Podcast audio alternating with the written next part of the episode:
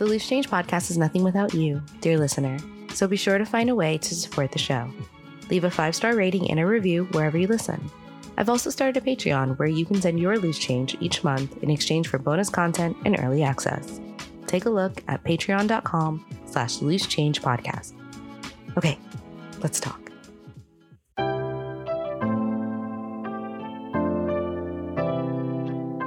This summer, when the world was exploding and white people seemed to just realize how bad racism in America is, I wrote the episode, Please Don't Ask Me If I'm Okay. It came as a response to the amount of people asking me and many of my other black friends about their mental state without fully understanding what they were asking for. It's okay, to be fair, the asker's intentions were probably coming from a good place, and though I left them with a few helpful options. And if this still feels not enough to you, I could encourage you to try using something other than your voice. Use your money to donate to Black Lives Matter and COVID relief efforts. Don't worry, we can walk and chew gum at the same time. Use your time to read some critical literature about racial injustice. Send me flowers. That's what you do when a person is in mourning, right? Oh, but whatever you do, please do not hug me and try not to ask if I'm okay. I followed that episode up with what not to say when you don't know what to say. That was a totally practical interview with Oliver Ip, pastoral scholar and psychologist in training. In that episode, Ollie and I went over things one should avoid saying to a friend that is grieving or in pain we can you can empathize. Mm. Even those little phrases, um, like as you kind of actively listen and you're like, oh man, man, that is really hard.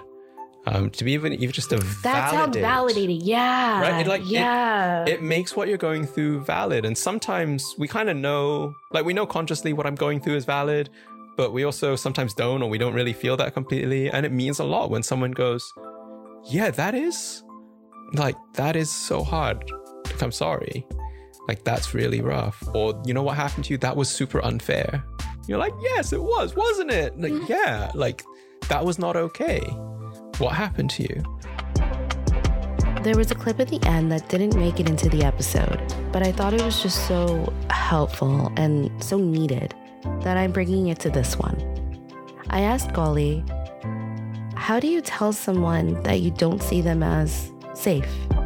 That they are not the one who you would like to give access to your grief or pain for the sake of your own mental stability or because you're just not looking for advice or, you know, whatever.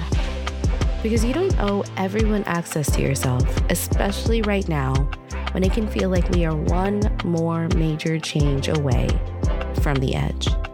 So stay tuned for that. But first, I want to introduce you to my play cousins who discuss race, culture, ethnicity, and our ever changing world on their podcast. Today, on Loose Change, who can I run to?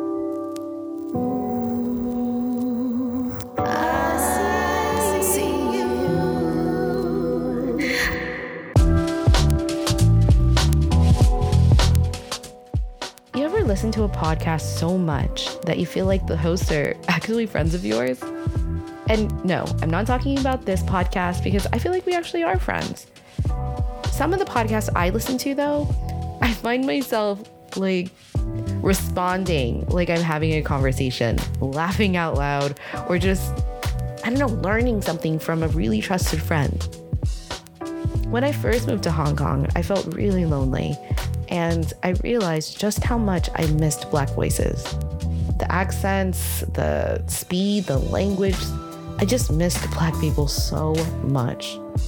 Fortunately, because of this deep love that I have for podcasts, I had access to so many content producers back home. So, one of my favorite podcasts, and therefore two of my very best friends, host a podcast called NPR's Code Switch, and that's with Shireen Marisol Meraji and Gene Demby. Now, I know what you're thinking. It's NPR, public radio little dry, a little dull, and a wee bit white. But Code Switch is a podcast that explores overlapping themes of race, ethnicity, and culture, how they play out in our lives and communities, and how all of that is shifting. Wait, sorry, real quick. You do know what code switching is, right? When you change the way you act, talk, dress based on who you're around, especially when in mixed company. Oh, I will say though, Gene and Shireen do not code switch when they host their podcast. Okay, so anyway, anyway, one of my favorite episodes from their podcast was called What is in a Karen? And actually, it came out when I had my own run in with a Karen type person, but that's a story for another day. In this episode, Code Switch dives into the history of the name as a term and its predecessors. What makes it Karen is not really a new phenomenon, but neither is entitlement or privilege or overreacting to mild inconveniences, especially when it has to do with Black people. None of that is new. But then they dive deeper than the name. They went into the history, the ideology, the inheritance, and the evolution of the Karen, who was actually formerly the Becky in the 90s and Miss Anne in the 1800s. Jeez, the, the whole story, the, all the research, it was so enlightening. One line that really hit home for me though was this Karen and Becky may not wear Miss Anne's hoop skirts, but they move through the world in the same way. Certain of their right to be there, certain they have more right to be there than you. And it is in that certainty that's so dangerous. Okay, okay, okay, okay, fine. I'll tell you about the experience I had with my own Karen. So I had a Karen at my job, right? And the microaggressions from her eventually added up to full blown racism. She was a volunteer, and every time I saw her, she would reintroduce herself to me, title and all, as if we had never met before. Sometimes her greeting was even, um, Are you supposed to be here? As if it was her job to police where people were allowed to be. And to every black man she came across, she would ask if he was my husband. And spoiler alert, she is yet to be right. And I could have just ignored all of these things and gone about my life until the time when we were working on the same project. I made the mistake of enforcing a professional boundary, which this Karen thought was completely unreasonable. So unreasonable, in fact, that she thought it was necessary to tell my boss that I was rude and angry. That's right. That Karen dubbed me the angry black woman. Can you? I just. And then not only that, she said it to my boss. To my boss. But I will say, there is a happy ending to this story.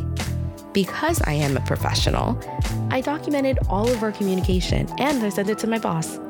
He then went back to explain to her why she was wrong and she apologized to me, which, to be honest, I did not see coming.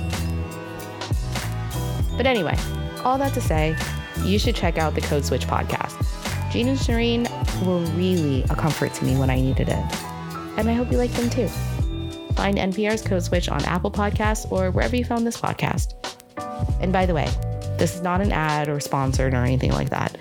I just really want to introduce you to voices that I adore.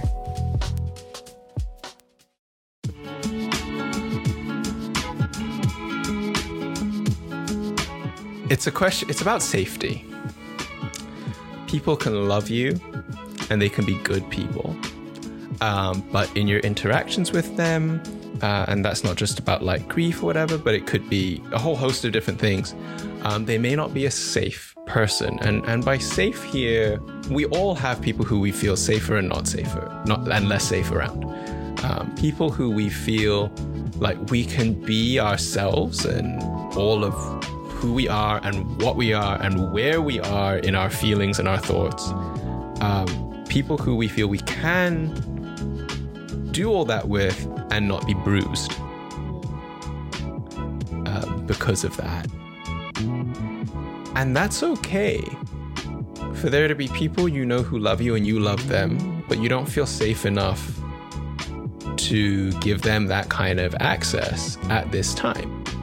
Um, I think that's entirely okay. I think that is a matter of healthy boundaries because people don't naturally just by right because they like you or they love you, um, get to have access to things going on within you and your thoughts and in your emotions and in your life that you don't want to give them if you don't feel they can steward that, if they can't hold that well.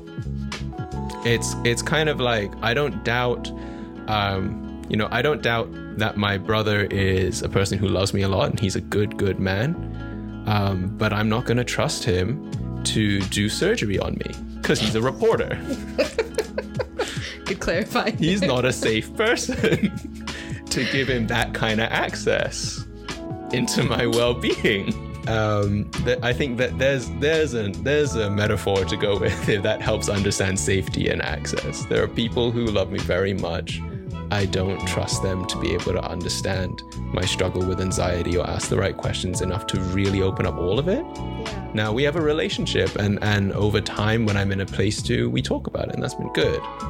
Um, but there are other people I go to to talk about anxiety and traumatic stuff, um, who I do trust who can who can hold that. My therapist, for one. Um, that's why we have. That's what these people are for. Um, like, hopefully, um, it is that you find in that a safe person. Yeah. Um, they may not be your best friend.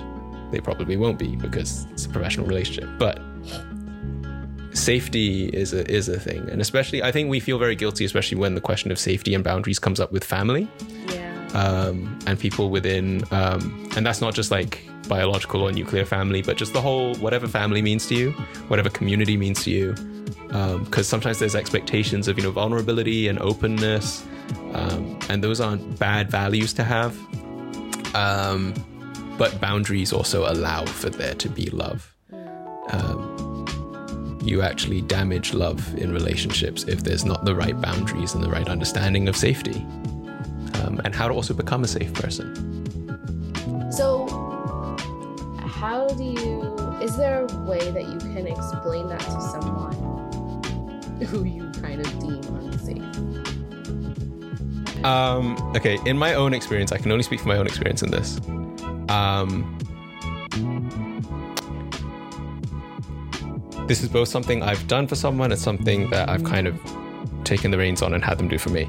Uh, in that I once sat with someone who was obvi- who had said as much as that they're going through a really horrible time, that their life has kind of been flipped around. Um, and I said, "Would you like to have lunch together?" And they were like, "Sure." So we had lunch. We sat down at lunch, and I basically said, I'm not going to ask you what happened. If you want to talk about it, you can, but I'm not going to ask you. So that there's just space for this to be whatever you want it to be. And they were very grateful. And we did not talk about what had happened. There were reasons why they didn't want to talk about that. Um, and so that was one way I, th- I think that's a being, you know, how do you also just acknowledge when you might not be the safe person or the Not right person? so self-aware Mm. that they know that they're not the person. Yes. So on the other side, I've sat with someone and said, "Hey, I'm going through a real hard time, but I would actually just like to not talk about that. I'd actually love to talk about this." Now, not, now, as the person who's struggling, that does demand something of you. Yeah. Um, upholding boundaries does take something from us, and that's why it's hard. Um, but I personally consider it a worthwhile investment, and so that could have been um, a, a, a sit down with with someone else that could have been super difficult.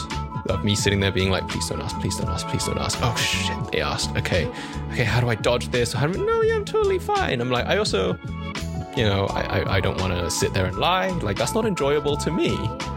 Um, so for me, I kind of want to get over the awkwardness early and just say, hey, um, you know, you know that my grandma passed away. I, I and I'm sure you, in, in case you wanted to ask, I'm doing okay right now. Other days are hard.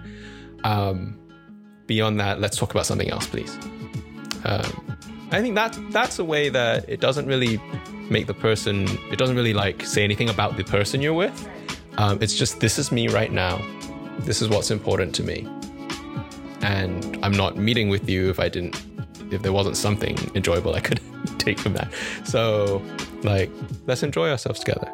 That's, I guess, that's a more casual way. Obviously, I think if it's if it's advanced further or if it's with someone who's really close or if they don't react well to that, then you kind of just have to have that conversation. And that's really hard. That could be a whole nother podcast episode on how do you give feedback, how do you maintain boundaries, how do you set boundaries with loved ones. And there are people, there are other people who are far better than me. Oh, um, uh, at, Oliver. at helping with that. Um, so you know, stay tuned. One person. Louise. Now that we know we're moving back to the US, I've been wondering what each moment will look like when I get there. When I want to try something that I'm afraid of, who will I turn to? When I want to talk about our goals, who will listen and dialogue with me? It's not that I don't have family and friends in the States, I have great relationships. Relationships that I haven't tended to in a while. Relationships that maybe like we're meeting each other for the first time. And I'm a really social person, but I find it really, really hard to trust people. I'm quick, really quick, to share the high points of my personality under the guise of transparency. But the parts that I'm not proud of, the parts that are still a work in progress, that I don't feel like I have a pending solution to, I keep them pretty close to the chest. And I instantly resent anyone who tries to force them out of me. But in the spirit of this podcast, let's question this view I have of myself. Is this still true for me? A lot of my general mistrust of people comes from good old fashioned common sense. But I'm sure there are parts of it that come from fear fear of outcomes, fear of putting myself out there, a fear of being rejected for who I am because I was made to believe that black people looked, acted, talked a certain way, and anything outside of that was considered, well, white or other. And that wasn't a good thing. And I I didn't want to be different like that. I just wanted to be me and be loved for it. And now I love who I am. I love that I've been trying new things that make me deeply uncomfortable like talking to you about things that I don't like about myself. So, dear listener, who are you talking to?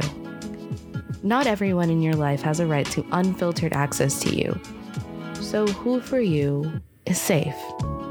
Who are you allowing to see you as a work in progress? Do they know who they are? I think. I think you should tell them. And sure, maybe it, goes without saying, but maybe it doesn't. And if you don't want to tell them, what's stopping you? Sorry, I know, I know. I'm asking a lot of questions. I just, I, I just want you to love and be loved in return. I want you to have a best girlfriend or guy friend or auntie or somebody that is in your corner. If you don't want to tell them, just say something like this Say, my accountability partner, Deanna, wanted me to tell you that she said thank you for being there for me.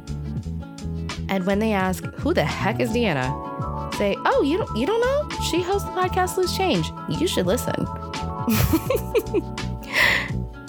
Thank you for the shout out. All right, I've got to go. Talk again soon. Let's say next week, same time. Okay? Cool. Love you. Bye. Loose Change was produced and hosted by me. The music featured on this episode was created by Anno Domini, Bureaucratic, and Bad Snacks, and the segment intro was mixed by me. A special thanks to Oliver Ip for your continued support and really easy interviewing style. For episode transcripts and cover art, please visit loosechangepodcast.com slash episodes. Don't forget to leave a five-star rating and a review. And check out the Patreon. Be back next week for another new episode.